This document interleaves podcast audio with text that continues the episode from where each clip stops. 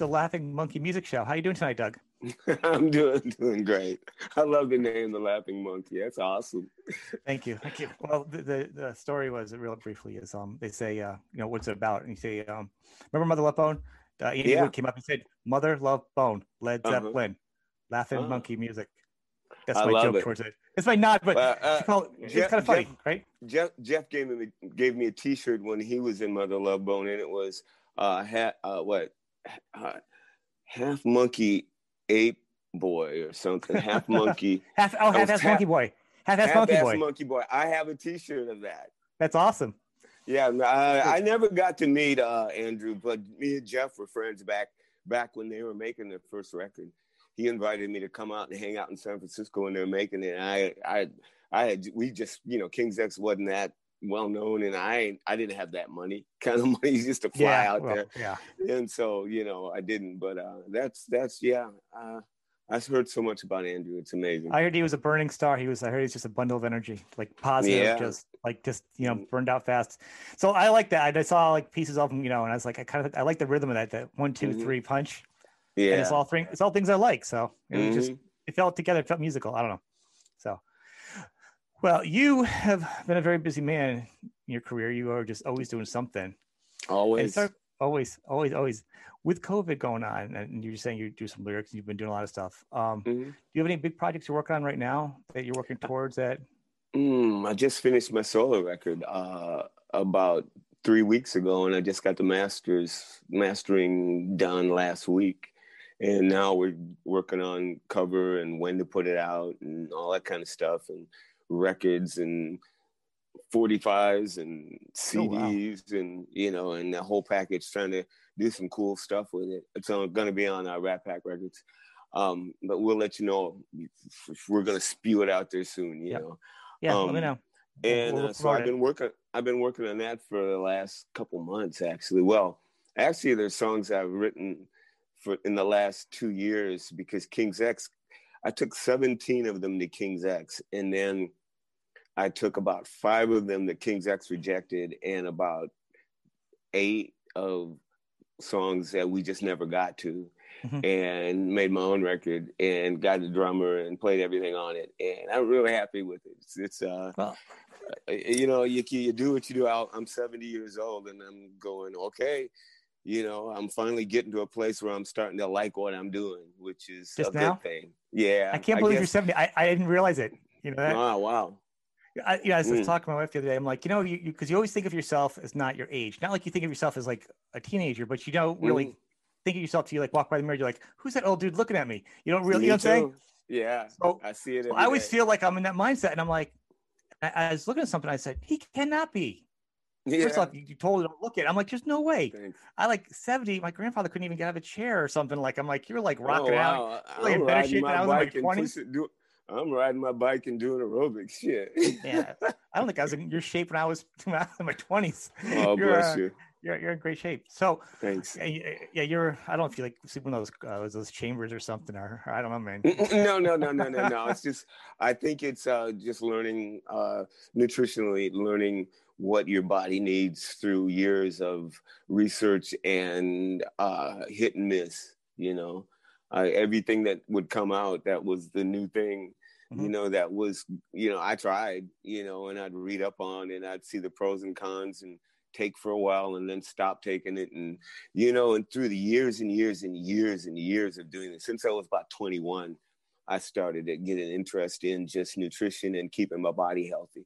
The biggest reason was is because all my old relatives were always complaining about their knees hurting, their back hurting, mm-hmm. you know, and I noticed that people got old and they just were miserable. And I went, I don't know, I want to be like this. I don't. And so for some reason, in the back of my mind, it, uh, it was just saying, you know, keep an eye on everything, you know, keep an eye on what you're doing. And as a result of it, um, I've been able to keep my body pretty clean from the crap that that everybody eats, that that that causes heart coronaries and all mm-hmm. the problems that people are having nowadays. I've eliminated those things out of my diet years ago. And since I have good genes and my relatives usually live to at least ninety-five, I have an aunt who's one hundred two right now. Wow. Um, we and and uh, um uh, I would say four of my relatives who are exactly my age are still as skinny as me, and they're still looking great. Um, they didn't take care of themselves well, so you can tell that. Well, that, skinny is a different thing, though. You know, I mean, you're you're yeah, like you're you're different skinny. You're not skinny. You're like you're like lean and muscular. Yeah, well, that's what different. I'm saying. Lean and muscular. That's that's uh, some of my family. They just never gain weight, no matter how old they are. So I'm I'm saying I got a few relatives my age that oh, wow. that are, are still that thin, you know. And, I, and last time I went home to visit, my mom died not too long ago, and I went home oh, and I saw my cousin. Thanks. I saw my cousin Carolyn and my uncle David, who are my age, exactly my age, and we're the same size, you know. And I'm going, wow, we're we're sixty-eight, sixty-nine, seventy years old in that bracket. So I was thinking, you know. You know, I, I want to contribute to all my healthy living and whatever, but, you know, a lot of things is just in your genes, and that's just the way it is. Yeah. So when I realized it's the genes, I thought, well, I might as well work on it anyway. You know, let's not take it for granted. Okay. That's that's the whole point, and that's my secret, oh, I that's guess. Good. You know, that's good. I, I just always kind of curious there. I mean, you. Uh, no, you, no, you, no. I'm an open book. You have a you have a, you have a, a lot of our relatives there. I think I was, I was kind of surprised to hear about your little backstory. Yeah, on, on my dad's side and mom's side, both. My dad had seven brothers and sisters, I believe, and they all have kids, and their kids have kids, and their kids have kids.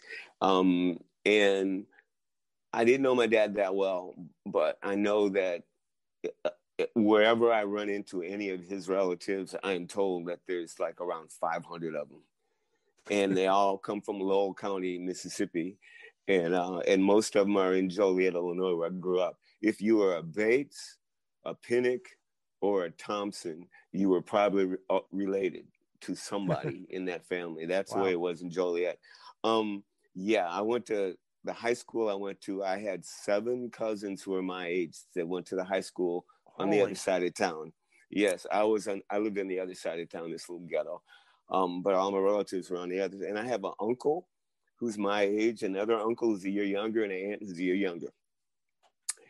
And then the other uncle is two years older than me. And that's my grandmother's kids. My mother and my grandmother were having kids at the same time. My my grandmother had my mom, and she had sixteen kids. And there was a period of time where they had four kids, and my mom had four kids at the same time.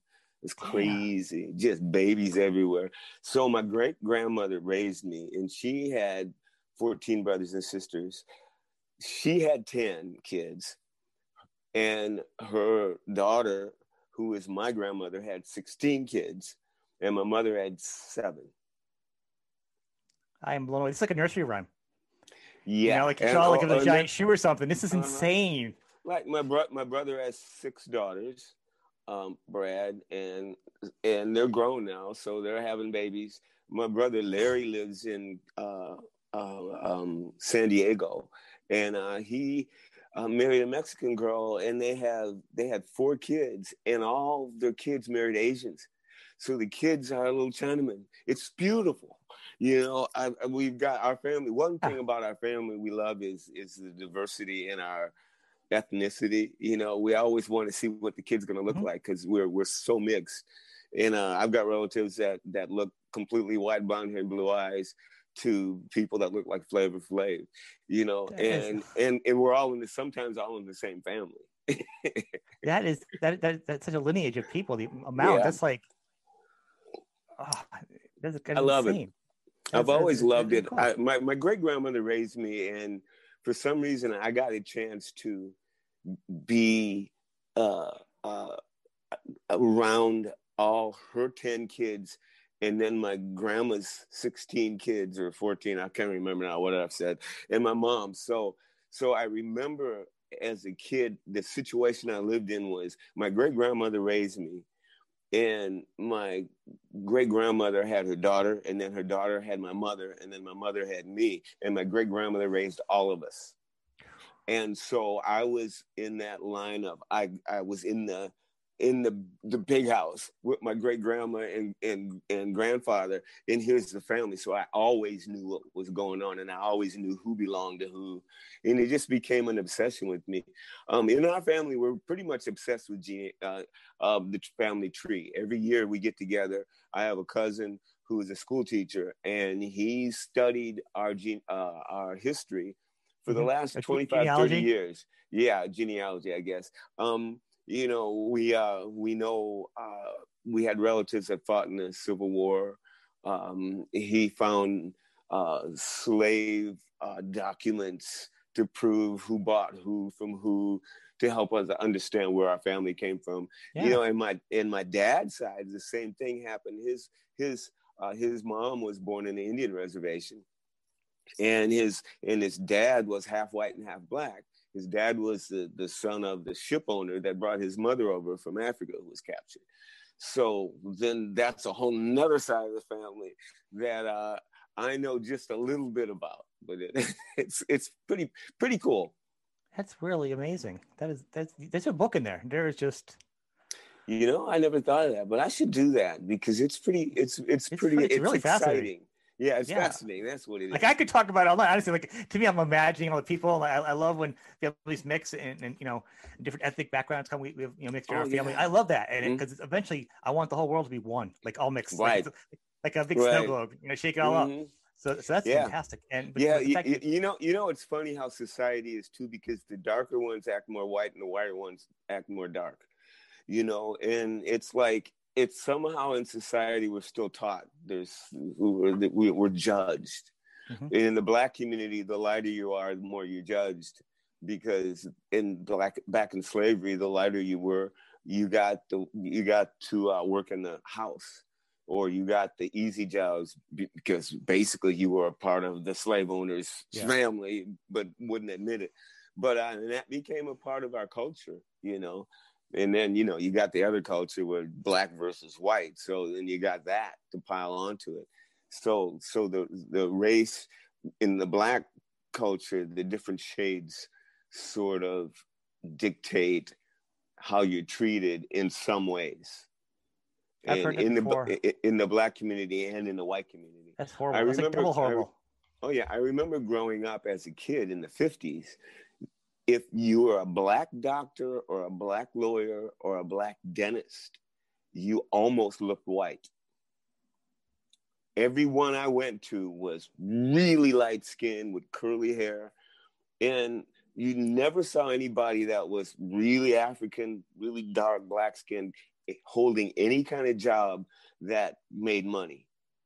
Um, it, and and so you can see why the black community had their, their nose up and to get mad at you, you know, and especially when those lighter skinned people would marry white people, and then their kids would look basically white. And then all of a sudden the community would shun them, but they couldn't live in the white community. So, you know, I would go to school with black kids that looked white, but they talked black, they lived in the black community, and the white community looked at them as they're black, and they you couldn't even get a job if you wanted it, you know, because you were, what was it? And back in then, it was if you were one-tenth uh, black, then you were considered black, period. And that's the way it was.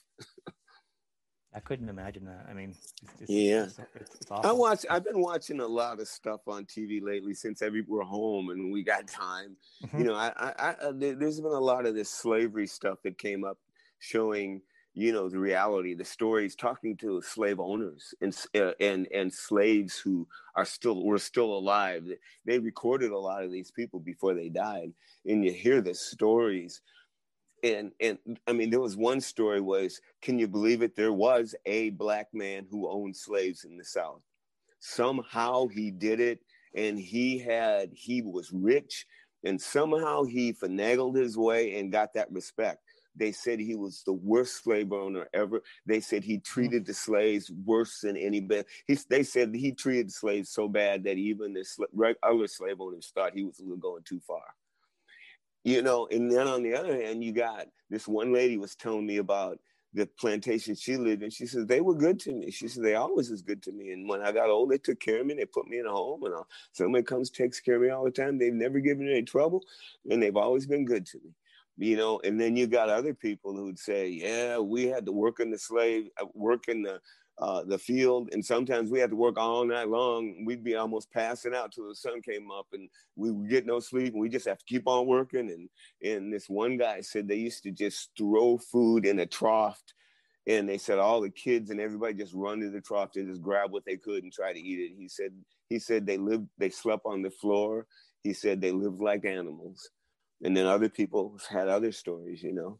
So uh, mm. this one this one family, to end it, this one family, the, the slave owner really loved this one slave and had seven kids by her. So he didn't, they, they, they lived in the house and worked for him, but he took care of them. And when he died, he left the plantation to him. And they had to go through all kinds of legal battles to keep Not it, bad. But they won. They won the place, uh, and uh, all kinds of stuff happened. But anyway, they ended up leaving. Something happened where they ended up giving it up, but they did legally win it. You know, I so imagine which people around them weren't, weren't too happy about it. I'm sure the well, no, not at all. They thought you they know, would be killed, probably, and they would probably probably killed. Force them out. Yeah. Oh yeah. I, I, I can't even understand just on the simplest level of hurting somebody. Just, mm-hmm. like, just, just you know what I mean. I'm not saying it's, I, I can't, you know, it's just. I can only understand this because when you taught something from the from a child, I was taught religion from a child, so I had an attitude that sometimes this this larger than life, like you're going to go to hell.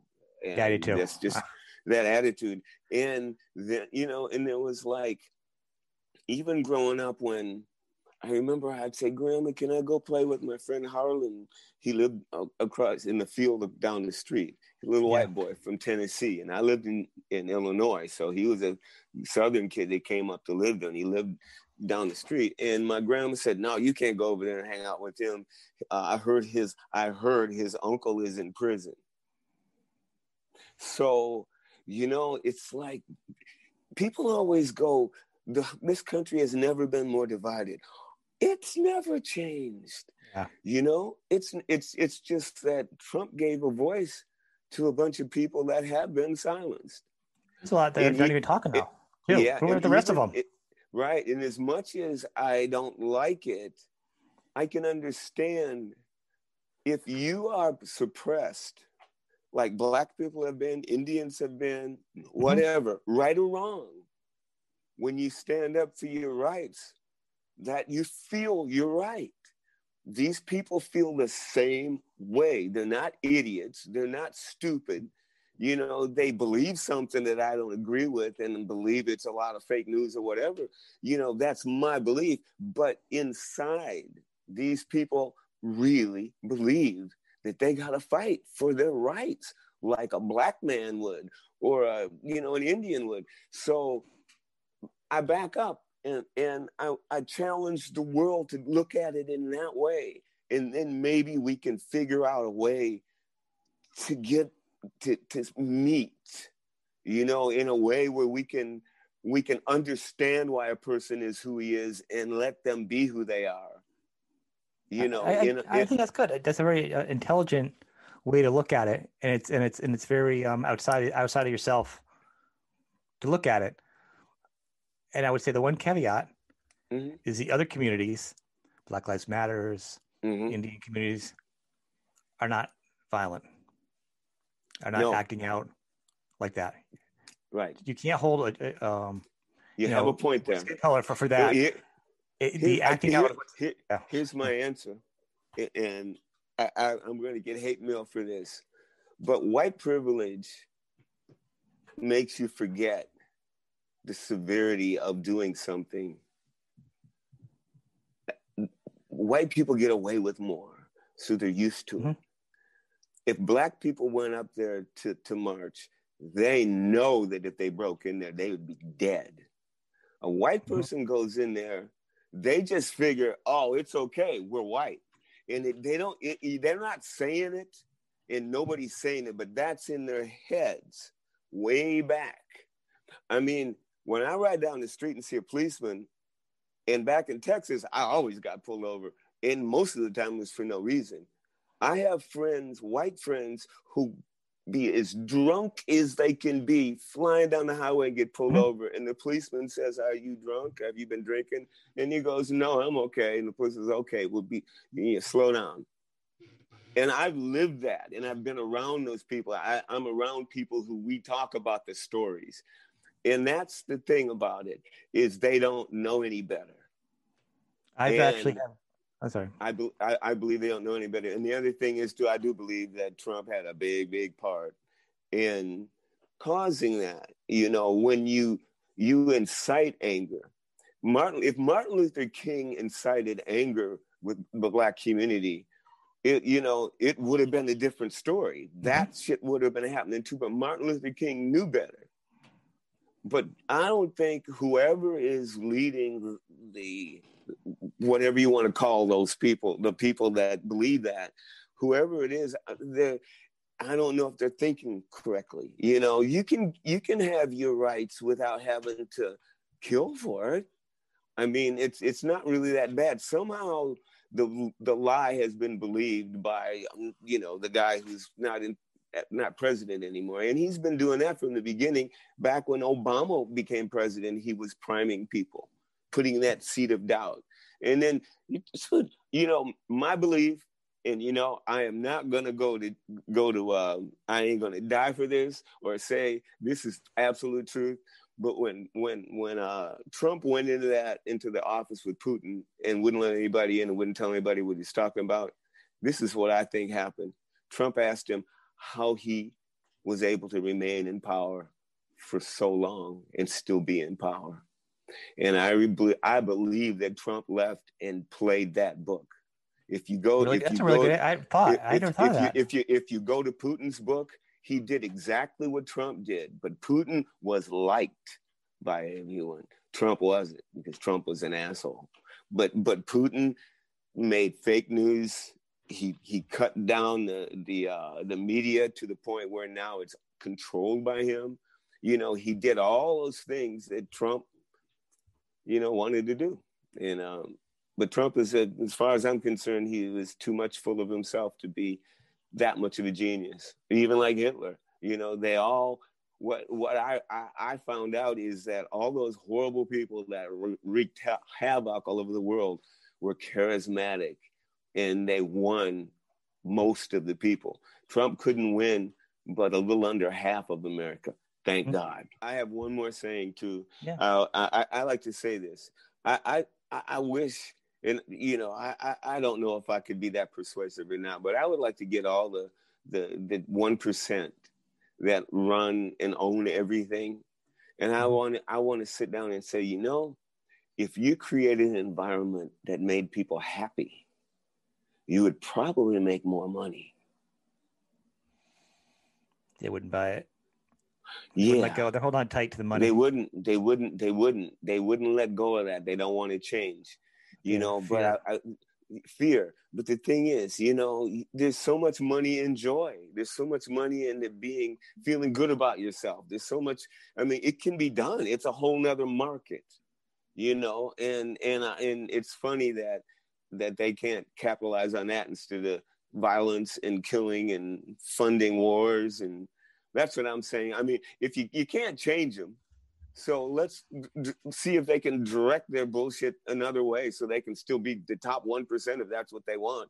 But let us have, a, you know, you know, make it so we're not so fucking miserable. You know, it, it, the problem is everybody wants to be king of the hill. It's like it's like a yeah. Um, some rats yeah. in, in a bucket. Yeah. You know, they see that. You yeah, know, right. But one rat is going underwater, and mm-hmm. everybody keeps climbing on top of the rat on top because mm-hmm. they don't want to drown. It's literally, and, that is, and that's like. Why it would never work, like you just said. Yeah, because exactly. everybody is. I agree is with around. You. And and well, I'm I'm not going to throw that scenario up anymore. But you're right. I'm sorry. no, no, no, that? no. But no, that's my because, thought. Because, because people always go, "I wish I could win the lottery." I'm going, "Do you want to win the lottery, really? I don't. Do you want to win three hundred million dollars so everybody that you know starts hitting you up for money?" Everybody, all of a sudden, you become responsible for everything and everybody, and and all of, you got lawsuits, and, and you know, I watched this movie on people who won the lottery, and people were murdered, and they, they got family members that don't talk to them, and just and some of my rock star friends who were not rock stars when I knew them, who became humongous, mm-hmm. would could tell me would tell me stories, just horrible sto- horror stories of family disputes over their money. You know, because for some reason, when you got a lot of money, people think that you can just give it to them. It's okay. You owe them. You owe them. Not owe them. Yeah. It, yeah. It, I think that's what, how do you f- phrase that though? If it was my you family, it would be owe them. You, that's no changing. You, you, know, you know, no, no, you owe them because what you do is so easy that you don't have to work hard like I do. That's why you should give me your money. Well, we're family, that's, even though they don't care about it. We're family. Mm, I hate that one. Yeah, you know? Yeah. But that, that's how I feel, that. is they don't they don't understand how hard we work for what we do. We work as hard as, as we do, just like they do, mm-hmm, for what they do. And and the other thing, too, is, you know, sadly, you know, in the Bible, you know, blessed are the weak, and blessed are the meek, and blessed are the poor, and all that stuff. So, because they're going to get so much good stuff. Well, I was reading in the Aramaic Bible, the Beatitudes, and it said, it didn't say blessed are the meek, but they took the word meek and broke it down to what it really meant. And it meant those who are powerful.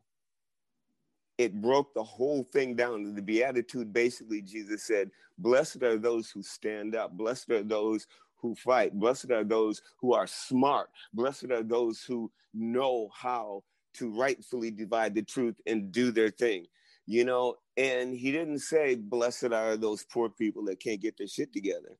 He left them behind. Even when he was walking around with the apostles and they said, why don't you heal all these people, Jesus? He said, these people will be with you till the end of the time. I got something else to do. And I started looking at that going, because I'm an empathetic person and I just want to save the world. And I had to come to the conclusion that this scenario, this is the only way I can look at it. A dog has eight tits and she has nine babies. One dies. That's life. Everybody's not going to get fed. Everybody's not going to get everything that somehow us humans think that we deserve. Some people are going to live a horrible, tragic, terrible life. That's been going on since the beginning of humanity, maybe more so, or maybe it's more now because there's more people. But the point is, we tout this humanity thing to a place where we forget reality. And that's why we can't, can't, can't come to agreement, like giving people stimulus checks. I want that money. We all need that money. It's going to run out and somebody's still going to starve. You can feed everybody today. You can't feed them tomorrow. Or you can feed everybody tomorrow, but you can't feed them today. But everybody's saying we can fix everything. And everybody's going, fix it for me, because we are sheep. We want them to fix it for us. Everybody can get up and do something positive to make the world better. Everybody.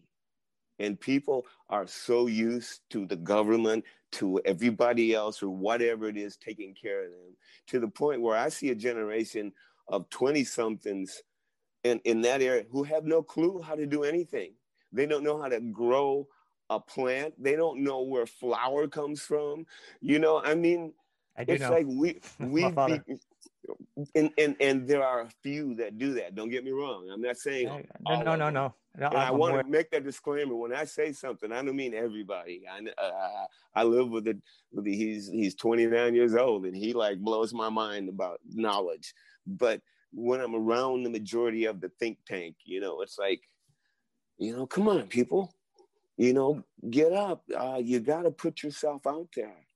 To, to get anything. And if you're Black, you got to put yourself out there double, you know, and if you're, you know, whatever your handicap is, whether society puts it on you or it's physical, you still have to step, try to rise above it somehow, yep. and, and keep trying. And as, and if you do, people will grab you and pull you.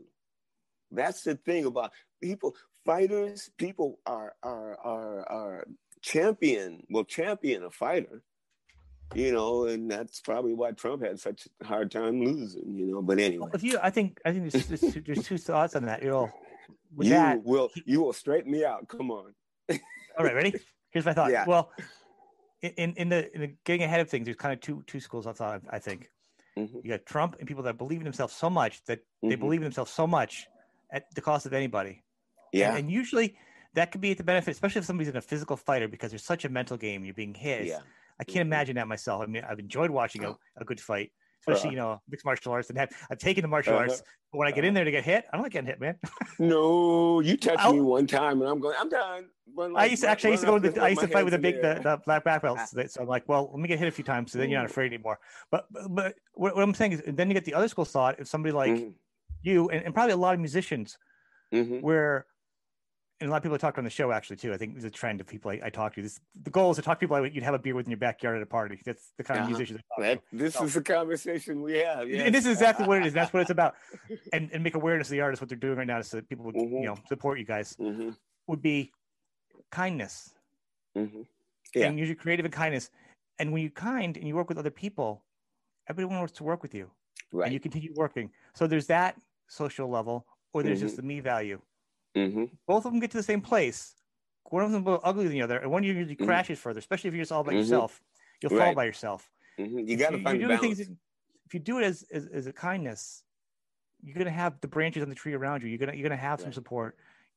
You know what I mean? It, it, it, it mm-hmm. it's it's better. Those are the two. I mean, there's always in the middle, black and white. Yeah, things. it's it's much. But, that's what I, that's what I strive for too. The middle, and and that's that's true. And um, because both sides can be detrimental to your health. Mm-hmm. If you're too nice, which that's kind of been who I've become in the past, and I've been used and taken advantage of least, yeah, severely. Out. Uh-huh. Mm-hmm. But on the other side, if you go to the other way, it's like, you know, the mm-hmm. asshole. So, yeah, you got to find, got to find, because sometimes I want to be the asshole. And sometimes I go, and I, it, that's what I've learned. Sometimes, you you know, you have the right to be in this situation. And only in this situation. You think you're being that. Before you do that, think about it and then go. There's a difference, though. When somebody else is being in what you think you're being, mm-hmm. you just might be saying, I'm not doing that because you're protecting yourself or you're closing mm-hmm. in. Because you don't have nothing to offer people. But you mm-hmm. saying that, no, you think that's you being that, that person? When it's not, you're probably just drawing the line and saying, you know what? It's not bad. Somebody else being that way yeah. is like just cut you off or something. Right. I bet you don't do it like in the in a way that it's unnecessary. You know what I mean? Yeah, yeah. I won't. I try not to. You know. I try not to. Yeah. It, you know, it's it's good. I mean, you've got a good reputation. You work with a lot of people. You've you know that's why you're in so many different projects and bands because you like to. It's not just because you like mm. to work or because of whatever. It's who you are. I I, I can never say that I'm I've, I've not been loved. I am loved by a lot of people, and it really makes me happy, especially if I'm having bad days or I'm feeling down on myself. You know, we're all musicians, and we all have that. We all have that borderline or severe self-hate, you know. Yeah. And um, and when I think about the people that care about me and love me and forgive me for all the things that I think are flaws that they won't even notice, um, I have to just take a deep breath and go, stop beating yourself up, at least today, you know. Mm-hmm. I think that's an important message. I think, and I think people yeah. think that musicians and, and rock stars, and I hate mm. the word rock star. And I also mm. hate people that aren't musicians. I hate if you're not a musician and somebody calls you a rock star, you're not mm-hmm. even a musician. Thank well, you. That's worse than hair bands. I think it's insane. I've gotten used to it in the last maybe twenty years of doing this. And I've been playing, you know, rock music for fifty years almost, and or maybe a little longer. And um, I just got, I couldn't deal with rock star. You're a rock star, rock star. It's a bad word. And finally, somebody sat me down and said, Doug, you make music, don't you? Yeah. People know who you are. Yeah. You've played. You've done this, this, this. I go, yeah. And they said, you're a rock star. And I go. And so. I think now, you're a musician, just for the well, record. Well, well, no, no. Let me finish though. So now when someone, I'm doing an interview, someone other than you and says, you're a rock star. I'm going, well, yeah, that's what they say. And that's my answer. It's for fair. You, for you, it's like, no, I don't consider myself a rock star. I'm just a musician who plays music. And luckily, there's people that like me. But to me, a rock star is somebody that's completely full of himself and adorns himself and, and lives his whole life around this persona of it, of this presentation to the world of I am bigger and and and brighter than life. And I feel that that is just the emperor with no clothes on. And one day, everybody's going to, some kid's going to come along and go, Mommy, why is he naked? Yeah. and then and the, then the guy will figure it out. Oh, man, everybody's been laughing at me. Bro. Or they won't. Or sadly, they won't. They're just going to treat people poorly. Exa- exactly. Yeah, I think that word exactly. is just horrible. And I think I hate it that is. people got mm-hmm. the term. And, and that and, was actually yeah, one of the catalysts for the show. I've originally. been used as I've been they it that's been used in, in, as an insult to me by two people in my life that I that I thought were my friends, and they crossed that line, would say that to me. And I thought, you're not my friend, because it showed me that they were jealous of of of me. And when I look back at our relationship, I realized there it is. I look back at everything that they were doing, and I'm going, wow. How could somebody that knows you, like as an outsider? I mean, we're just talking tonight, like we're just hanging out. Mm-hmm. And I can have an idea of the personality you are, and like musically, I'm not saying mm-hmm. I know who you are as a human, but you're pretty much out there, and and in your career, in the trajectory of the ups and downs you've had, like like one of the like King's X is just ridiculously talented. I mean, and and, and it's a part of your sound. It really is. I mean, it's it's just thanks. And at the same time, it's it's you know, like a lot of unfortunate bands I've worked with aren't huge. You know what I mean? Yeah. But you gotta, I mean, the albums, the fact that work comes out, it's going to stay there. It's like, you know, it's going to be out there forever. It's like twenty-four seven Spies. Yeah. Same thing. What the hell? Really? I was like, Faith No More made it. We're Scatterbrained. Yeah. We're twenty-four seven Spies. Yeah. Exactly. We're King's X. I mean, like, but I, I was my thought. But anybody who knows work ethic you put in as a musician through those years, and the fact you, you know, you're in a solo, and then you're doing this and you're doing that. You know, you're not a rock star. You told me earlier, you're at U P S or you're at FedEx. I mean, you're the mall. That's what people do. That's what humans do. And also, if you're a hairdresser, somebody calls you a rock star, you're not, because no one calls a rock person a musician. You're a hairdresser. Yeah. We got to get a new name for other people, you know? Yeah. Good job. Attaboy. There you go. But uh, I, I, I do want to say, um, one of the, creatively, and I, don't, I haven't ever heard a lot, your album covers. Mm-hmm. Some of the King's X, let's talk about a few of them. They're so mm-hmm. good. I don't. I don't ever think like who who came up with. I mean, actually, I, I pulled a couple. Name, name, like, name a cover now. All right, I'm going to start with first. I'm going to tell you my, one of my favorite is Ear Candy, and I know that's not always everybody's favorite album. I actually like the album mm. a lot too. Thanks. But, but, but, um, but, the reason the reason we have that cover, that was that was my idea on this one. Um, I remember we were talking about covers, and I said, you know, I love R. Crumb and I love Haight-Ashbury in those mm-hmm. those uh, really cool Mister Natural post. Both psychedelic. Yeah, I know, I know you're talking about, yeah. And and so someone at Atlantic suggested, well, we can get a hold of the guys that did those posters. Mm-hmm. And I go, have them make us a poster. I mean, uh, album cover. And so they just sent them our name, and they made the cover and sent it to us. And we all went, wow. It, it looked just like an old Haight-Ashbury cover. And that's, did you and have the concept it. for that, though? Huh? Yes. Well, I, I, uh, I, it was my idea, but I had no concept. We just, we just told them we want a cover, and they just took our logo and made it up themselves. That's fantastic. I mean, obviously, some of them you have pictures of the band. Those are, you know, nice pictures. Yeah, on the back, on the back, I remember we did a photo session, and um, it, uh, next door to where we rehearsed at in Houston was this place that. They had a couch and a porch, and it was all this graffiti all over it. And I think it was somebody's home, but uh, or apartment or something. But a bunch of kind of hippie kind of people lived there. That's that's in the area. That's where it was mm-hmm. downtown. And we were walking down looking for pictures, places to take pictures. And I said, "Hey man, let's take a picture up here on their porch." And so we knocked on the door and said, "Hey man, can we take a picture of our album cover?" I said, "Yeah, just as long as we get to see the picture." And so we did, and that's what that was. You know, that was like around around the corner from where we rehearsed. We were, we would walk down that street to this little uh, restaurant called the Last Cafe, the Last Concert Cafe. They had concerts there at night, but during the day was a Mexican restaurant. But you had to knock on the door because the door was always locked. It was always full of people, but when you walked up to the door, you knocked, and somebody came and opened it. You could be sitting at a table and the door knocks, and you just get up and open it. But that's the tradition in there. It's Texas. That is that is really crazy. Texas has some cool stuff. That, that is that is crazy. All right, how about um, how about like your last album? How about or, Org Tones? How about that one? Where it looks very Celtic, sort of in a way. Without I hate you, you know where you say it. What is that? Uh, I think we use the. What does that album look like? It's it's green. Got the brown circle sort of in the middle, and King's X in the middle of it. Got like almost like a, uh, a sun type of like stars shooting out from the side. Yeah. Of it. Um, it's it's so different than what you normally have, because it's more. Yeah, it's more I, just like, yeah. I remember we, I named. I wanted to call the record Ogre Tones.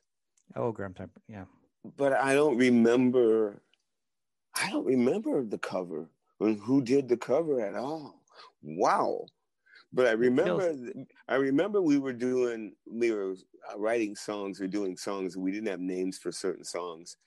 And we called everything ogre, ogre this, ogre that. It was just, that was just a running name of every track that we did. And when we, and, and Ogre Tones sounded so cool. And I kept saying, we need to name the record Ogre Tones. And I got my wish. That is but the great. cover, the cover, I don't remember. That's all right. So, you're allowed, you're allowed that. If I saw it, but yeah. I, but but for me to try to pull it up on a, yeah, it's too much trouble. It's all right. It's all right. How about Tape Head? Tape Head, haha. Well, Ty had an idea that said, he said, when I remember when we were talking about album cover, he says, Doug, I got this idea. He said, let me take, uh, let me use your face. And he said, let me tape, take a whole bunch of tape and tape it all the way around your face. And then take a picture of it in my in my front porch in the uh, that little indentation. So and he says, and I'll I'll do something to it to make it look freaky. And I go, okay. So he wrapped my face with tape and took the picture, and it's called Tape Head. That's really great. I, I think it's. it's uh, I, yeah, I think some of the fun part, some of the album covers you guys have. You know, I was yeah. like, um, um, was, uh, well, Please Come Home.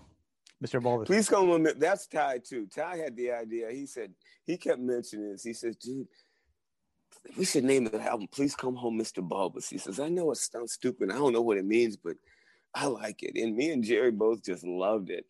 And we says, what are we going to do for a cover? And he says, I'll come up with something.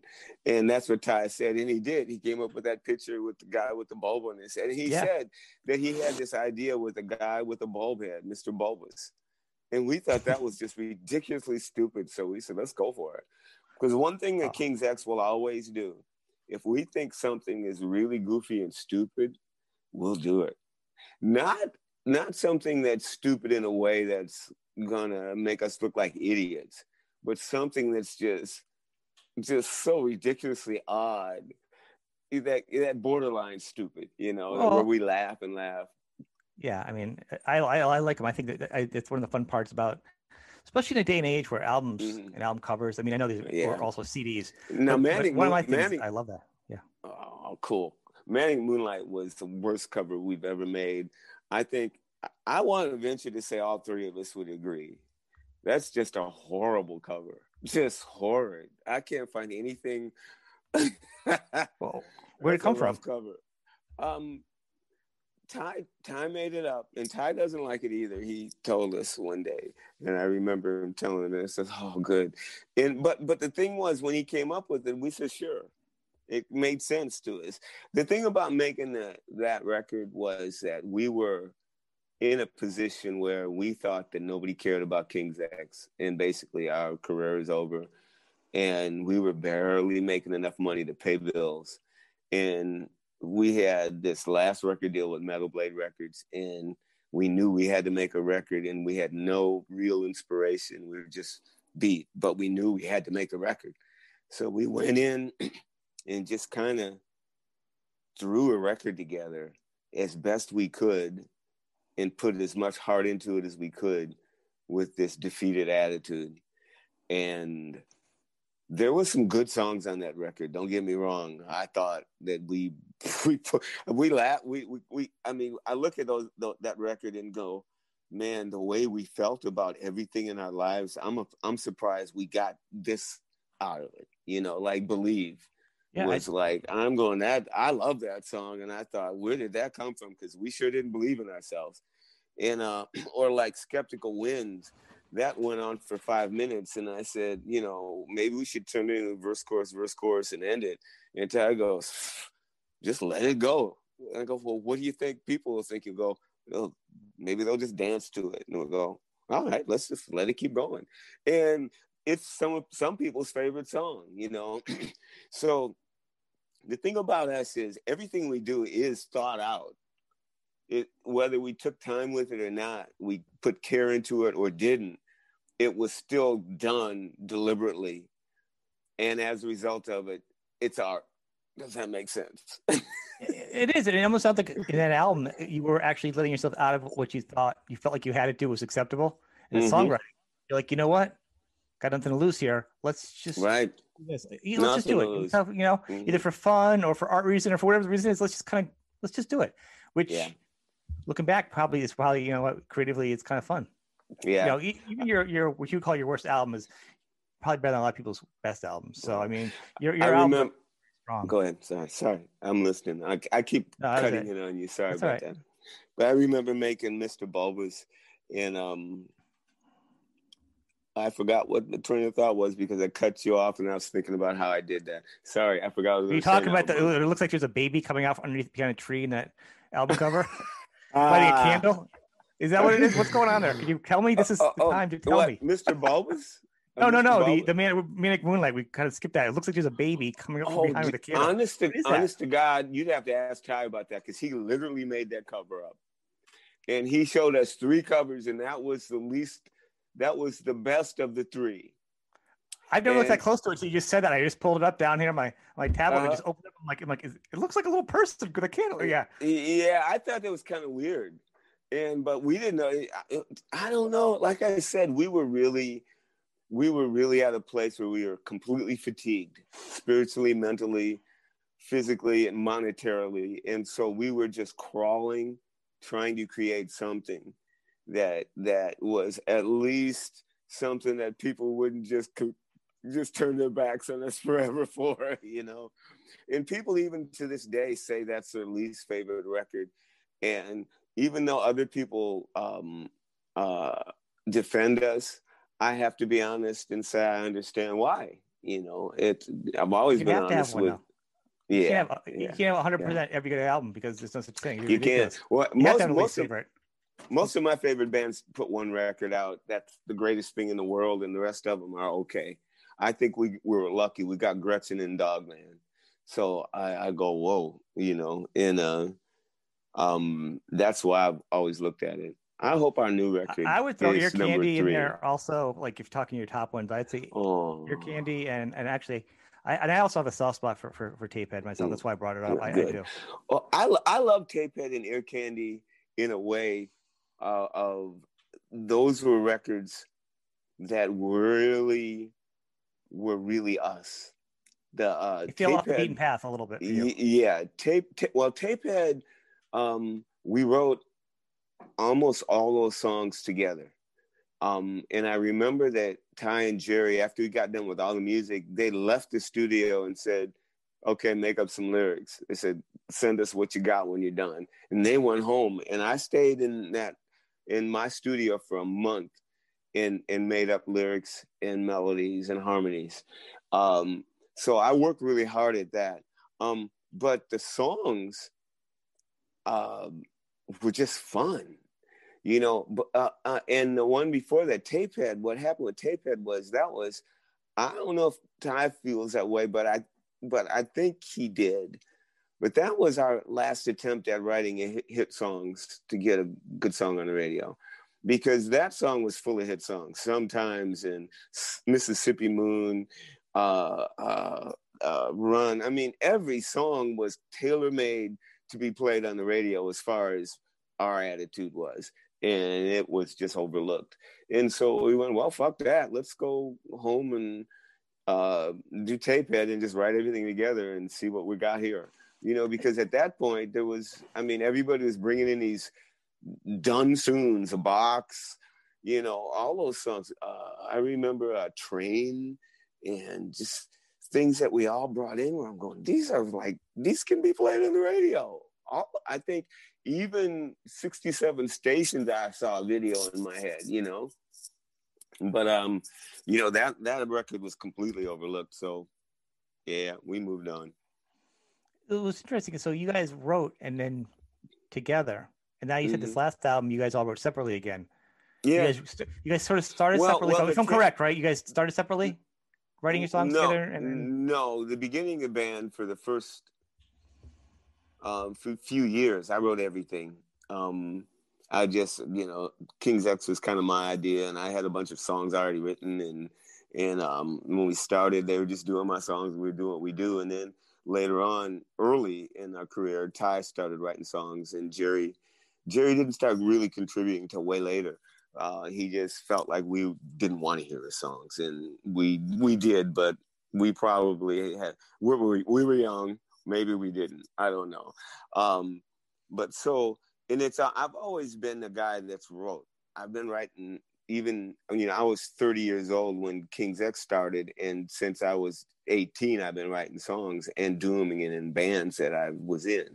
So that's just something I always did, play guitar, part, uh, keyboards, the whatever it was. I made everything up.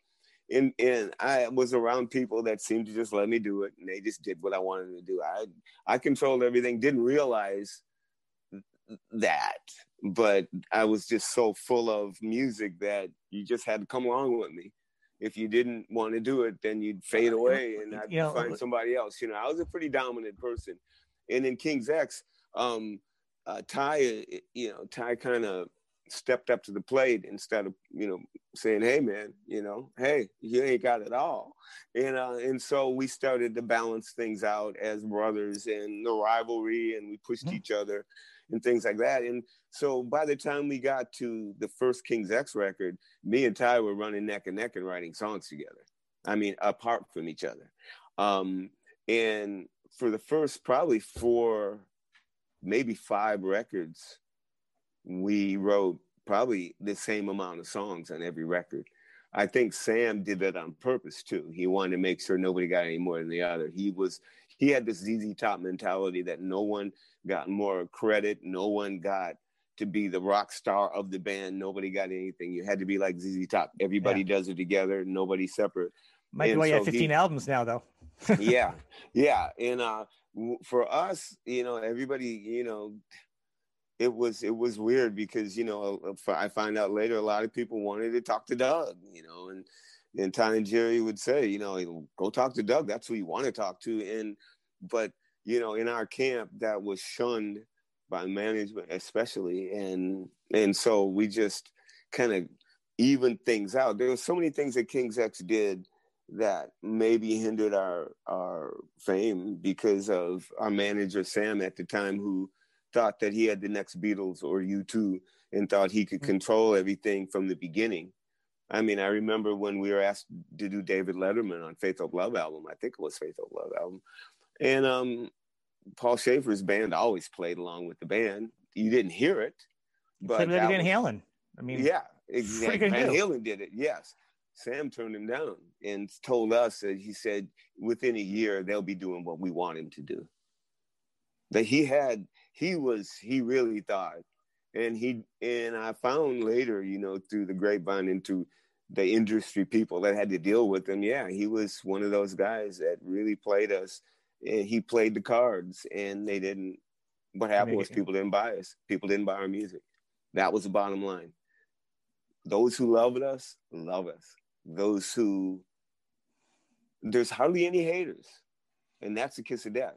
Even the record company would tell us, you know, either you, they love you or they hate you. But complacent, complacency is the kiss of death. And with King's X is people, the handful of people love us. When you go see us, every time we play, just about with anybody but, you know, A C D C and Scorpions or something, you know, but just about everybody we play with live, we would pound the crowd's brains out. We would sometimes, I would say, steal the show. People would freak out that nobody bought the records. And that's the way it was. So it's like, wow, standing ovation in Paris with A C D C. And then we walk away and we don't play in Paris for twenty-five years because we can't get a gig. You know, it's crazy. Even crazier is, mm-hmm. and obviously you've lived it, mm-hmm. to see like, so they're they're rocking out to these same songs that are on the album. Mm-hmm. I've seen you guys many times live. You guys mm-hmm. sound as, you pull off the entire album. So it's not like if you sound different, like it's, oh my God, it's a different sound. They sound, mm-hmm. the timing's different. The rhythm's different. It sounds so close, you know, but live. So it's not like the albums are anything different. You're just taking home an extra part of it. The, there's no difference. Right. That's why it's even crazier. Like mm-hmm. they love the songs, always, so they love the shows. Yeah, I, I I never understood. But the thing is, I don't like the records either. I put them on, and I just think they're ugh. And so the early records, uh, and maybe it's because of how the controlling of our manager and all the pressure we were under. But those first four records, um, it's hard for me to listen to them. And if someone doesn't like them, I can agree with them. I can embrace them. I go, I get it. I don't like them either, you no. know, and, and Doug, give yourself a hug, because give yourself a hug well, for those albums, Doug. Well, I wish, I wish I could, I, I wish I could like them, but here's the thing. I've dealt with that. That's the good, the, the good thing is I know those records, those songs are some good songs and touched a lot of people. You know why? It's because I write lyrics out, handwrite lyrics to that songs that I've written. And I'll Never Get Tired of You, A Box, uh, Believe, Over My Head, uh, World Around Me. Mm-hmm. I think those are the five songs that I write the lyrics of the most. But what gets me is when they ask me to write lyrics out, then I'm writing lyrics out, reading what I wrote, which is thirty years ago, maybe forty years ago. And I'm going, oh my God. It's like, you were, who were you then? What you were thinking, what you were feeling. And it's just like, it helps, it helps me appreciate what I was writing at the same time, than not to hate it, but to go, this is, this is, some of this stuff is good poetry. You know, this, some of this stuff is some clever things. You, you're doing it. I mean, when I write something, I try to write, I mean, there's nothing new you can say, just a new way to say it. Sometimes well, the Beatles did it to, already for us. Exactly, exactly. That's what I'm. That's what I'm saying. So sometimes a new way to say it isn't good, and then sometimes a new way to say it is like makes you smile and go, "Yeah, I never heard, thought about it that way." That's oh. how I write songs. I want people to go, "Oh, I never thought about it that way." Um, that's the only thing I can go on because there's nothing new. There's nothing else you can say, and I don't want to pre- be pretentious and think I got something to say. I just want to be artistic about it, and that's what I love. So when I read those, some of those lyrics, I go, oh, well, you were doing some of that stuff back then. So quit beating yourself up. That's why I say that. I'm I'm, I'm learning. I'm learning some of the things in the past. How oh, that wasn't as bad as you thought it was. That was why do you, you know it wasn't. It was, it's, it's a time fact, that was yeah. I mean, seventy year old Doug looking back at your you're you're looking at your adult brain now, mm-hmm, who you yeah, are, mm-hmm, at lyrics back then. That's not who you were, mm-hmm, back then. Right. Could you judge that? It's two different things.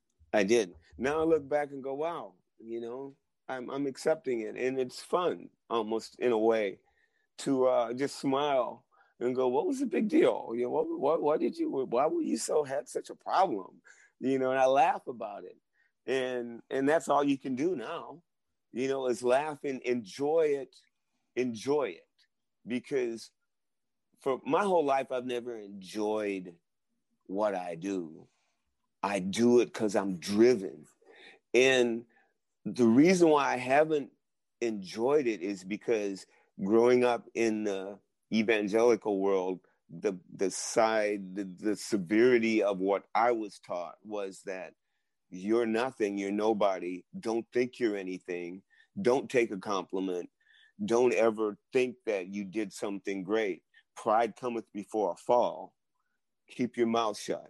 You know, the and the last thing was, if you think you're somebody and you walk into a room where there's a whole bunch of people that are somebody and they're all sitting at a table and there's an empty chair and you go sit in it because you think you're somebody, you should wait until they ask, you are somebody, why didn't you sit in that chair? Because somebody who might come in who is somebody and they say, you should get up, you're not somebody.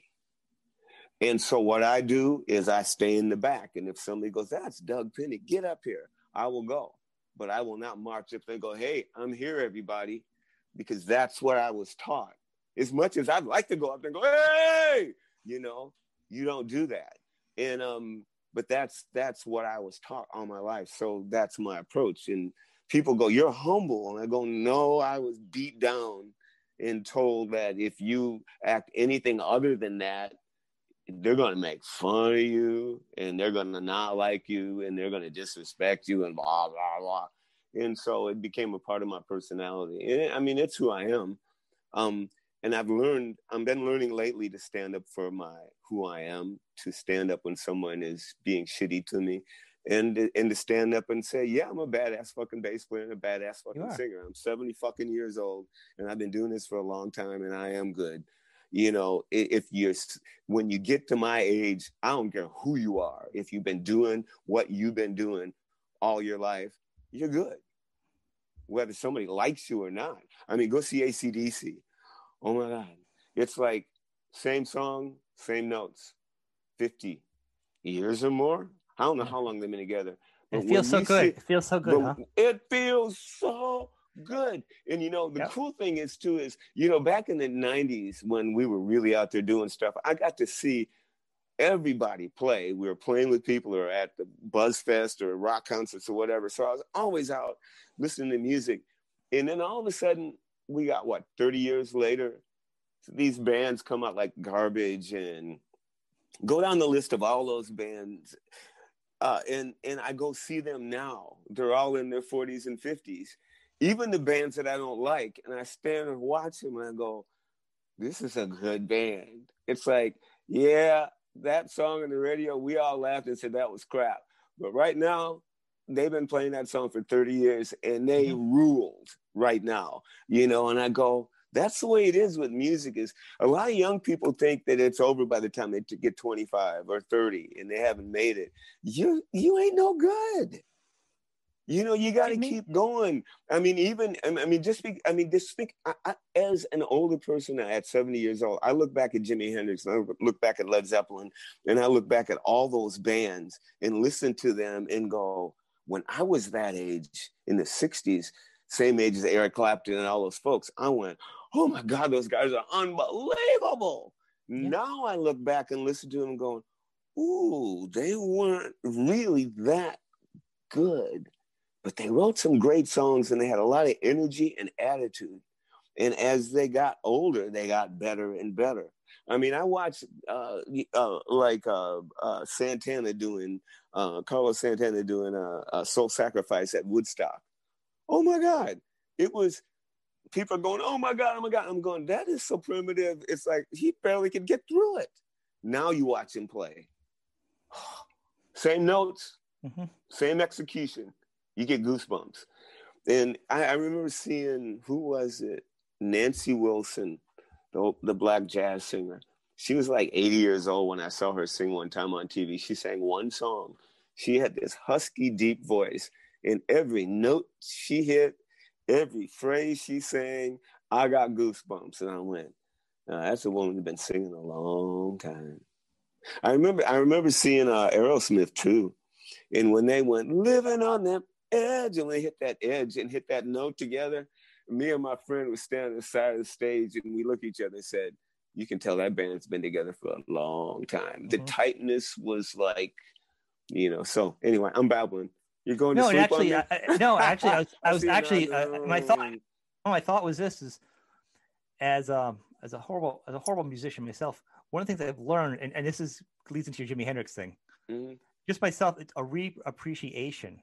Yeah. Of a song that you may have heard a million times on the radio, like again, I've heard it Life in the Fast Lane, but whatever. You just I'm just saying a song you've heard a lot on the radio, not just bargaining. I think Life in the Fast Lane is amazing. No, my point is, my, my, and actually trying to play a guitar is good, a new love for it. My point is something you've heard mm. a million times on the radio, classic mm-hmm. rock radio, growing mm-hmm. up. Then you sit down, and you're like, oh, that riff's in front of me. I'll just try it because I'm just noodling around, and you start mm-hmm. seeing how the song's put together, and you're like, damn, these guys are brilliant. Mm-hmm. This, this is so simple. It's brilliant. Who I'm saying you get an appreciation on a different level of a songwriting. Yeah. That's that was a long journey we're taking. Mm-hmm. That, that point of mine. Oh, agree. I agree.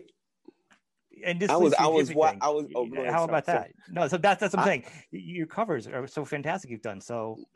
Uh, thanks.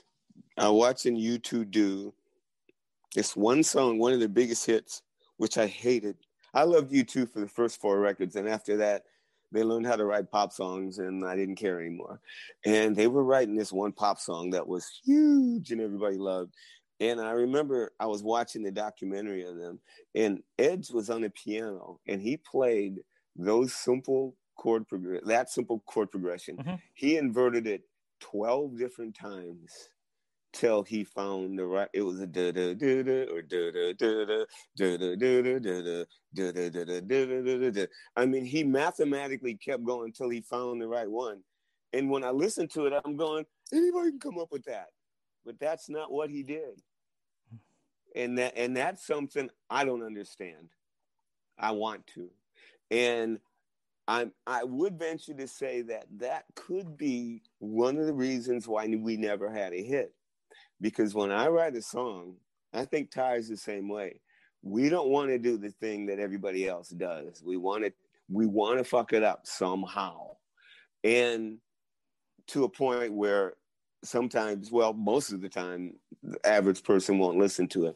When I went to my first music theory class uh, in college, I didn't last in college very long, but um, I had a music theory class. I took one semester of one oh one music theory. The first thing the teacher said was, if you don't learn anything else, know this. All music is made, what is it? All rules in music are made to be broken. And from that point on, that's probably has been what I try to do, is anything I come up with, I try to see if I can put something odd there or, or take it somewhere where you wouldn't want to, You're, you wouldn't go. You're ashamed of a pop song, of a good pop song. You're like, oh, it sounds too too commercial. I gotta I'm not ashamed. I'm not ashamed of it. I want to write the greatest pop song ever, but I want to, I want to do it in a way that I, I know what I'm doing. It, because I can I can write a pop song from what I think is a pop song, then throw it out there and hope it's a pop song. But I want to write a song and and be able to say, like what Chris said, Chris Cornell said to me when I said, man, Black Hole Sun, you wrote a fucking great song. He goes, mm-hmm. yeah, I knew it. I knew it was going to be a hit song. And I thought to myself, how do you know that it's going to be a big hit? He didn't say I hoped. He knew it. And there's other people. I mean, I, I know, uh, you know, Mick Mars, I talked to him and he knew. And a lot of my friends who have huge hits, they would say that to me. And I used to wonder, how do you know that? I don't know how to know that, because if I said this is going to be a hit, I would immediately beat myself up and go, oh, no, pride comes before a fall. So I would never even be able to deal with it. Yeah. A couple of things. I mean, not the hits that come out of nowhere. You're like, whoa, I didn't expect that one coming. But, you know what I'm saying? Like, you're like, all right. So the last few things I want to talk about is something you got a lot of side projects. And I know, was it the, the uh, what did you call it, solo album? Was Shall I Pound? Name them all? no, no. There's enough time in a day for it. But I will say, I, I do want to touch on something, because um, you didn't originally do solo albums, because your first couple albums were at a different name. They weren't really yeah, solo. Pound Hound. Pound Hound. The reason I did that was because when Foo Fighters came out, it was all Dave Grohl. And I thought that was so cool to be able to name, put a name on, on it instead of saying Dave Grohl, you know? And so I thought, I'm not going to put out Doug Pinnock solo. I thought, I'm going to call it Pound Hound, you know? And I got Shannon Larkin and uh, Jerry Gaskell and mm-hmm. Chad, Chad, uh, friend of mine. What's his Chad's last name? I've forgotten. I play drums on it. Shannon Larkin plays with Godsmack now. Godsmack and uh, yeah, and Rath- Ugly Rath- Kid Joe, right? Right. Yep, Ugly Kid Joe and Rathchild. Oh yeah, yeah. And so, uh, yeah. So uh, that first record, the second record, I think Jerry played drums on it, and that was it. And then I put out Emotional Animal, which was Doug Pinnock, and Jerry's son played drums on that one for me. And then Emotional Animal, cool. yeah. And then uh, Strum Some Up, I wanted to put a band together. I didn't want to be I didn't want to play bass on it. I wanted to play guitar on it, actually. Just so I got my buddy Wally Farkas to be the other guitar player, which is way better than me. I knew he would hold it up. And I got uh, uh, Dave Hennings from Big Wreck to play bass. And I and he said, "Shall I use my fingers in twelve string?" I go, "No." I said, "Play that old P bass and play it like you're Willie Weeks, you know." And so he picked that bass up with dead strings and picked up his fingers and plugged into an S V T. And that's why the bass sounds like it is. It's not me at all. And I didn't want me. Um, and I just played rhythm guitar uh, on it um, and sang. And I had a lot of people come in to do leads and, and background harmonies, from Hal Sparks to Al, Al, Al, um, uh, God, what's Al? No, it's uh well anyway, I got a bunch of people came in. Kelly Scott from Failure played drums on it, and and and uh, Ray Luzier played on a couple songs too. I forgot. Well, there you go. That's a, a way in, huh? Yeah. And then then after that, what was it? There was uh P G P with uh Eric Gills and Thomas Pridgeon. We did two records. That is one of your and, few albums that sounds less like you. I mean, it sounds like you, but it has the less, because when you write a lot, King's X sounds like you, your solo yeah. stuff sounds like you. That yeah. one has more of a mixture, though. Yep, that's because you have three domineering people who, uh, uh, who will right. not, who are not going to do well. Bottom line is, well, the songs that I brought in there, they went a certain way, and as soon as I showed played the song to Eric, he did it his own way. There was no, you just do what you do. They they put their own flavor to everything that I wrote. I would say that, that they had their own sounds, and yeah, they had separate sounds, sounds were and they worked together, but. Whereas all you guys at King's X, all your sounds that you guys have, the three of you, mm. they kind of blend together. They kind of are kind of the right. sound. This band didn't. Those guys all have their own sounds. Yep, and uh, I and I, you know, it was what it was. I wish we we we did both of those records in fifteen days consecutively. I guess that's the word for it. And um, uh, how do you write fifteen songs and mix it? Write, record, and mix. In fifteen days, a record. I would say a Scarface pile of uh, cocaine. I don't know. I don't know. Well, well, ah, poor Eric. Well, well, well. Actually, for, for Eric, it was. Now he's clean. Oh, I was just now. joking. No, no, no. no. He's he, he's fine now. But I won't even go into the the the, the amount. Oh, I'm glad I he mean, is. Oh, I mean, the first day he was on the floor, he couldn't get up because he was up all night doing cocaine. That was the first day, and he just said, "Y'all just put the rhythm tracks down. I'll get it." And finally, around seven o'clock, he finally could sit up, and because he had been doing cocaine all night. And I remember I'd wake up in the middle of the night hearing this one riff, and for hours and hours, I'd go back to sleep because we stayed in the same house. And but uh, you know, uh, he was always like that back in the day. But now he's fine. He's not, that doesn't happen anymore. But it, even the songs on those records about I've been up all night, can't see, those are true. What happened was was was Mike Varney wrote those songs and wrote those lyrics really? during while we're making those records. And I remember one time Eric went into the in there to sing, and he goes, "Oh man, these these lyrics are a bit personal."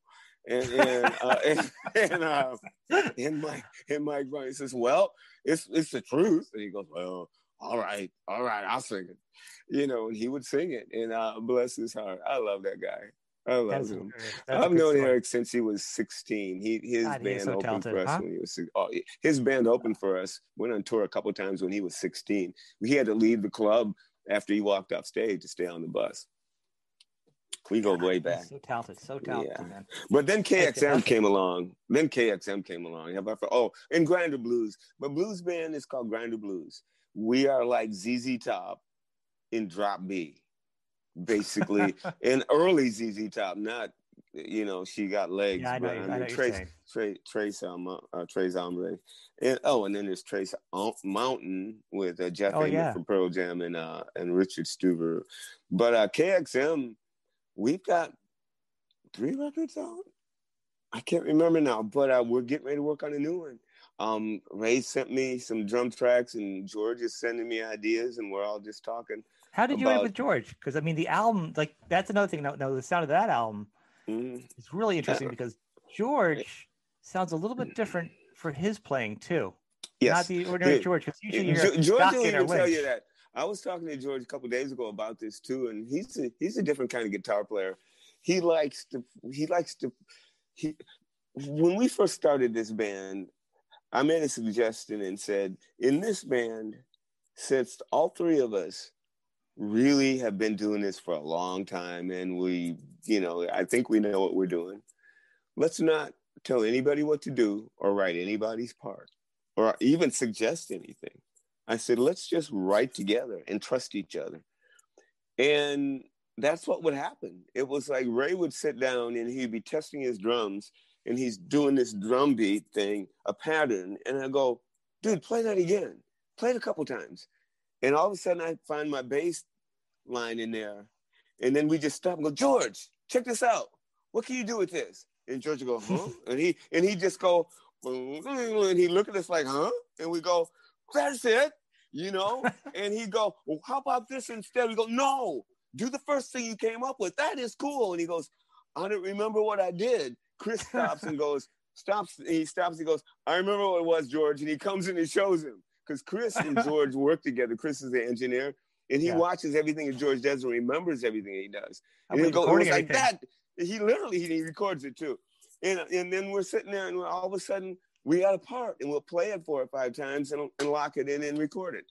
And that's pretty much the way, you know, George would be sitting there. I'd walk in the room one day and George is playing his twelve string and he's playing this riff that was uh, uh, voice noises in the sky, that one. And he was playing the riff and I'm going, ooh, you got the twelve string out. Let me grab my twelve string bass. And I pull my grab and I said, what are you playing there? And he started playing it. And so I started finding what I need to do. And then Ray comes in and all of a sudden he just sits down. And what I love about Ray is Ray doesn't sit down and try to figure out what he wants to do. He sits down. If I come up with a riff, he'll go, oh, I got it.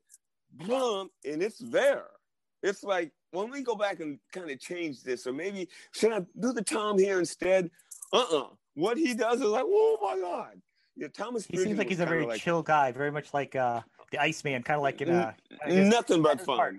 Yeah, nothing but of... fun. And, and and him and George, they they rib each other so much. I mean, because when we text each other, we have a three way all the time, and we're we're always talking. And like Ray will text us and say, "Hey, hey, George, how's lunch, Mom?" And George, George go, oh, we're getting ready to work on our new record. But, I'll, you know, uh, what's his name? Uh, I forgot his, sing- his singer's name. He said, but he doesn't, he's not speaking to me, you know, and all of a sudden we go and we start laughing, you know, and it's like, that's, that's our life. We all, or he'll text us about corn or something. I'll be in town doing a video with corn. I got a day off. Think we can set up and do a video? You know, go, okay. You know, and it's like, I mean, Scatterbrain, he got there at six o'clock in the morning. For this, uh, before the sun came up, set his drums up with his tech and did his shoot before I even got there. And I got there late and he had to leave at one to go to Bakersfield to do a video or to work on an album or do a video. I can't remember, it was with Korn. That guy, I don't know where he gets his energy. I don't have love of music. That is the love of music. That has got nothing else to do with anything else. He's driven. He says if he's not doing anything for, in ten minutes, he's losing his mind. He's ready. To, so anyway, we're we're getting ready to work on a new record, and that's, that's fantastic. That, that's one of your projects. You got to keep going because that is oh, a good. Kind of cool. Good. Thanks. I love to. I love to hear you guys together. I mean, it's fantastic. I, I uh, thanks. I hope we can play live sometime. I really do want to do that. That would be great. But and then there's King's X. Oh man, our new record.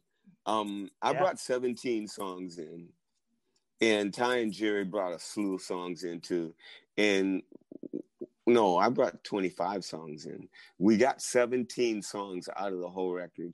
We're not going to put them all on the record, but we had a lot to choose from now. And Michael Parnan, who produced it and engineered it, he's mixing it right now. It's going to take a good while because of the pandemic. Um, and the uncertainty of touring and all mm-hmm. that stuff. Because this, you know, who knows at our age, this could be our last record and we want to do it right. We don't want to just put it out in the middle of a pandemic and hope somebody buys it. But we want to put it out, go on tour, do videos. I mean, do it like we're supposed to do it, you know. So so we're we're telling the fans, our fans, that uh, um, just kind of be patient with us because this is, we really, really... are hoping that this is as good as Dog Man and and and and and Gretchen. It's what everybody wants, you know. But it's not rehash of it. In fact, this record doesn't sound like either one. But we, I, I think that we worked really, really hard on this record, like we haven't since the early days, uh, you know, around Gretchen and Dog Man. It's just. I can tell it in the songs, how we're all singing and, and everybody's contributing to it. Um, you know, they're not just doing my songs and I'm not just doing Thai songs. We're really, Feeling we're it. really putting, putting ourselves into it. Yeah. And, um, you know, I got some, yeah, I had some pretty crazy songs uh, time change wise, cause I've been listening to a lot of Meshuggah and shit like that. And, um, it's not King's X, but, but that flavor comes in and, and, you know, you imagine if John Bonham played with Meshuggah. You know, that's, that's, that, that's kind of, you, you have a you tone, know, you, you, your bass, your twelve string bass, you have yeah, a certain rig, you, yeah, a certain rig you uh-huh. use on everything. You, you have yeah. played it down, down notes. It's your voice. Yeah. Is you. All that stuff. But, but, but man, Ty and Jerry's singing a lot too. And like, I tell people it's, it's like from, from Penny Lane to, to the, the heaviest Meshuggah, you know, it's like, it's a blend of something in between there, and one song to another almost sounds different to the point where almost we're mixing them almost to the point where they're an individual piece in themselves, like Pink Floyd used to do. Um, we got violins and other Good. Things in it. We, you know, I got some keyboards and all kinds of things to enhance things, piano, nothing overboard, but just like Hendrix did and people like that, the things coming in and out that, that gives it that longevity, I would say, you know, things that you hear that, oh, wow, that's cool, that little thing over there. So we were really spent a lot of time with it. So it's taken Michael a long time to mix it because he's got a lot of tracks. Hopefully and the summer, other, the fall, the things will be better. Right yeah, now. yeah. And so my solo record and Ty's solo record hopefully will be out, and then you know, in this what is it? This is winter, spring. Hopefully we can get ours out by spring because Ty and I both have done solo records, and you know we're not like King's X. We don't mm-hmm. we don't have to take a long time. King's X is a perfectionist, and, and the magic that King's X creates, it you know, it takes it takes time, and we don't want to waste that. But our solo records, we both got our solo records done, and I love Ty's record. I can't wait till he puts it out, and and mine will be out, you know, whatever that period is, ninety days or three months or whatever. I forgot how long it is, but what I'll is let the, you know. Yeah, hmm? Please let me know. The what is the small D in capital U? Is that just because it was cool? I, I, I, I'm an artist. I come from a long line of artists. We draw, and, and my mom draws, and she wrote poetry.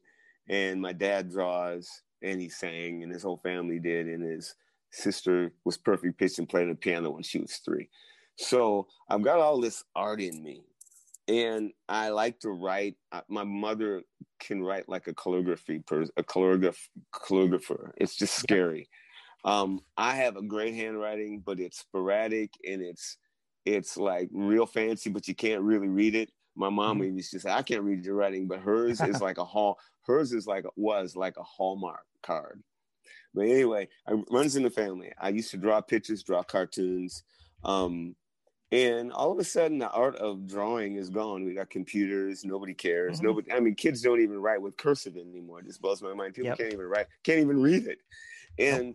And uh, so I'm looking at my name and I'm typing out D O U G. And I thought, artistically, how can I make this look expressive? Because I have to express myself in everything I do. I've got to put that little thing there. And um, I went little D, big U, small G. And I typed it up there and I thought, that looks cool. And I just said, ah, what the fuck? And I started doing it. With no other reason of, I just did it because I thought it was cool, and after a while, it just started to stick, and oh. now it's that's it's in the encyclopedia. I mean, in the you know, in the uh, yeah. on the internet, D U G, and I never changed it. It's not legal. Um, all it's a brand that, though, you know that though. You should yeah, probably it. It, it's a brand. It, it, that's what it, like um, subconsciously. It's, mm-hmm, I mean, the creative part aside, you look yeah. at that. It's like Coke, not like you know what I'm saying, but like yeah, you read yeah. that, it, it, it's become something totally different. That's why I asked you because it feels like. You stumbled across, across something that was like, mm-hmm. uh, you know, a brilliant I, little. I thing. agree. I agree. And in, in, in looking back at that, that's exactly what I did. I didn't really realize I was doing it because that's the thing about my whole career is I think I've done a lot of things that by the textbook, but I didn't realize I was doing it. I was just driven, and it was just a logical thing to do, you know. And that to me was like, oh, this looks cool. I didn't think, oh, that's a marketing technique. But now I look back at and what you're saying, I'm going, oh yeah. That's yeah. exactly why I did it. That's like a Mad Men thing, you know? yeah, because put that on a T-shirt. Whoa, cool. You know, that was all in my head. But meticulously, I don't I don't think a lot about what I'm doing. And that's been a, a good and bad thing in my life. And I've been trying to think more about what I do when I do it because I've gotten myself a lot of trouble with not thinking also. You know? Not bad. My motto's always been, you think you stink. So I don't know. I've always had this. Yeah, that's true. So the last two things I want to talk about, mm-hmm. real brief, is you okay. played with two other bands that I mm-hmm. love. You, you first, it, well, Live in Color. And we'll, mm-hmm. uh, you you actually stood in. How awesome is this? I wish I, is there any tapes out there of the show? I'd love to see it. And you, know, you sang with them while, while Corey did something else. If, the fact you have a friendship mm-hmm. where bands can kind of do that, that is, that is also is, is, mm-hmm. is so great. So, okay. I love when an artist does something totally different. It just, it can be sloppy totally... and messy and brilliant mm-hmm. and Mm-hmm. and different and exciting. Yeah, they they they play. They it's it's weird. They are they play to themselves while King's X only listens to each other, and mm-hmm. the drastic difference was amazing to me. Not in a good or bad way. It was just something I had to get used to. those guys, they never looked at each other. They never, there was no communication on stage, but they nailed everything. And with King's X is everything is feeling. I mean, if Ty glitches, we'll stop. You guys, you know? Your sound is a sound together. That's what I'm saying. Like, you mm. all sing together. You yeah. all play together. You guys are together. Whereas, and that's the brilliance of you guys. The, mm-hmm. the harmonies, the Beatlesque harmonies, the the tones, the, even your guitar tones and your pedals, they all mm-hmm. work together. Yeah. Living Color has four different sounds. Right. All at once. But mm-hmm. like literally, also you can each take, you can each mm-hmm. track separately and be like, and just enjoy it. But, yeah. but but separately and together, it all works together. That's the mm-hmm. that's the brilliance of them, is they can do four different things, yeah. right. and it's four things and one thing. Mm-hmm. I remember and going on tour with those guys back when Muzz was playing bass, and they would go into these like avant-garde jazz fusion pieces that were like in the middle of one, you know, a regular song off the record, mm-hmm. and I'm going, these guys understand that aspect of of rock music. They brought jazz to it. They don't, when uh, uh Doug came along, they they don't go into that thing anymore. Doug's a different type bass player, yeah. but when Muzz was with them, they could do straight up jazz. I mean, just fusion jazz. You don't even know where the one is, you know. Another underrated bunch of guys, you know. And, yeah. and Vernon's yeah, underrated them. And Corey's voice, I mean, all of them, just I, I you know, can't say enough about them. Mm-hmm. Right, so the last piece, my boys, my twenty-four seven. Yeah, I love that. Ah, oh, you did. You know, Jimmy's the, Jimmy's the kind of Jimmy's the kind of guy that when I met Jimmy, it was like you met, you knew the guy all your life. There was no introduction. There was no anything other than it's like you just felt like you knew each other. Mm-hmm. Uh, it was amazing, and we've always been that way. We're born on the same day, even though we're oh, not really. the same age. We're not the same age, but so we have the same birthday, and um. You know, I never knew much about twenty-four back in the day, because when we were coming out, there was so many metal bands and so much going on, and I was so wrapped up in me and doing King's X and whatever we were trying to do, or and dealing with all that crap, that I never paid a lot of attention to the other bands around us. But when I got to meet Jimmy, then I started listening, and um, then I got to pl- sing on the record. One of the, the records, and just getting to know those guys, it's just been a, a treat. Um, mm-hmm. um, Rick is one of the baddest ass bass players I've ever, ever known. It's like, he's just, he's got it all. And I mean, you want to do straight up funk, you want to do straight up jazz, you want to do straight up rock. That guy just steps up to the plate, you know? Yeah. I mean, I love him. I mean, me, I just, I'm me. That's about it. You know, uh, and that's what I love about him is, is this guy can can nail anything and accurately. You know, I'm the Mister Sloppy, emotional guy who sings and plays bass, and it just I slide around everybody. You know, and that's works. That's what King's X. But yeah, him, it's hilarious. You are not that, and he actually puts himself down in a way too. He he talks down. With, I don't think I've been a bass player that goes, you know what? I am the bomb. Every bass player, you guys all have like self-esteem issues. We need to do like a therapy group together or something. Well, guys. Nobody gives us any love. Nobody, I'm good enough. We're going to give you an extra string, five strings. That's it. We'll give you more yeah, strings. Yeah. bass players, bass players don't get the love. Um, singers do, guitar players do, drummers do, but you don't hear much about bass players. They, they really don't. And it ain't okay. that it's there's something wrong with it, but they're they're the ones that are in the background, and they just it's always been that way. People, yeah, I agree. I, I don't think that way. In fact, you can see three this week. You see three mm. bands, three bass players in a row. It's well, I'm, I'm the singer in the band too. It, you know, Sting, King's X, uh, uh, yeah. Cream. You know, any bass player that sings, they, they you don't you you don't look at them as a bass player. You go, oh, that's a bass. You they're, they're always considered the singer, or they'll go singer bass player, but they hardly ever say he's the bass player of the band. They don't, it's like you, they don't even say nothing about it. I mean, does anybody talk about Sting's bass playing? Never. Do, do we know what he plays through? What strings he uses? You know, you not a word, you know, and that's what, that's what gets me. And, and same thing with King's X. I mean, I know I've gotten love and it's, and it's good, but I always notice that usually across the board, it was always people want to talk about my voice. They hardly ever would. The only people want to talk about bass is Bass Magazine. You know, it's crazy because on your albums, your bass is all over the albums. Like there's just no escaping it. Yeah. If you yeah. don't like your bass, you can't listen to King's X or any of your projects. I know. I, I know. Yeah, I, it's, it's, to I me, King's it. X was was was a guitar player, a drummer, and the bass player, and they all sang. That's yep. how I looked at it from the beginning. That's, yep. that's that was it. It's funny because I always think everything that I do, the bass is too loud. But what I realized is that bass just ain't loud enough, and I'm just playing bass it's, like it's, it's supposed to be. Yeah, that's good. It is all good, man. Um, I want to thank you, man. This has been, this has been awesome. It's been hilarious. Um, I've had a good time. Thank you for being the show. Me too.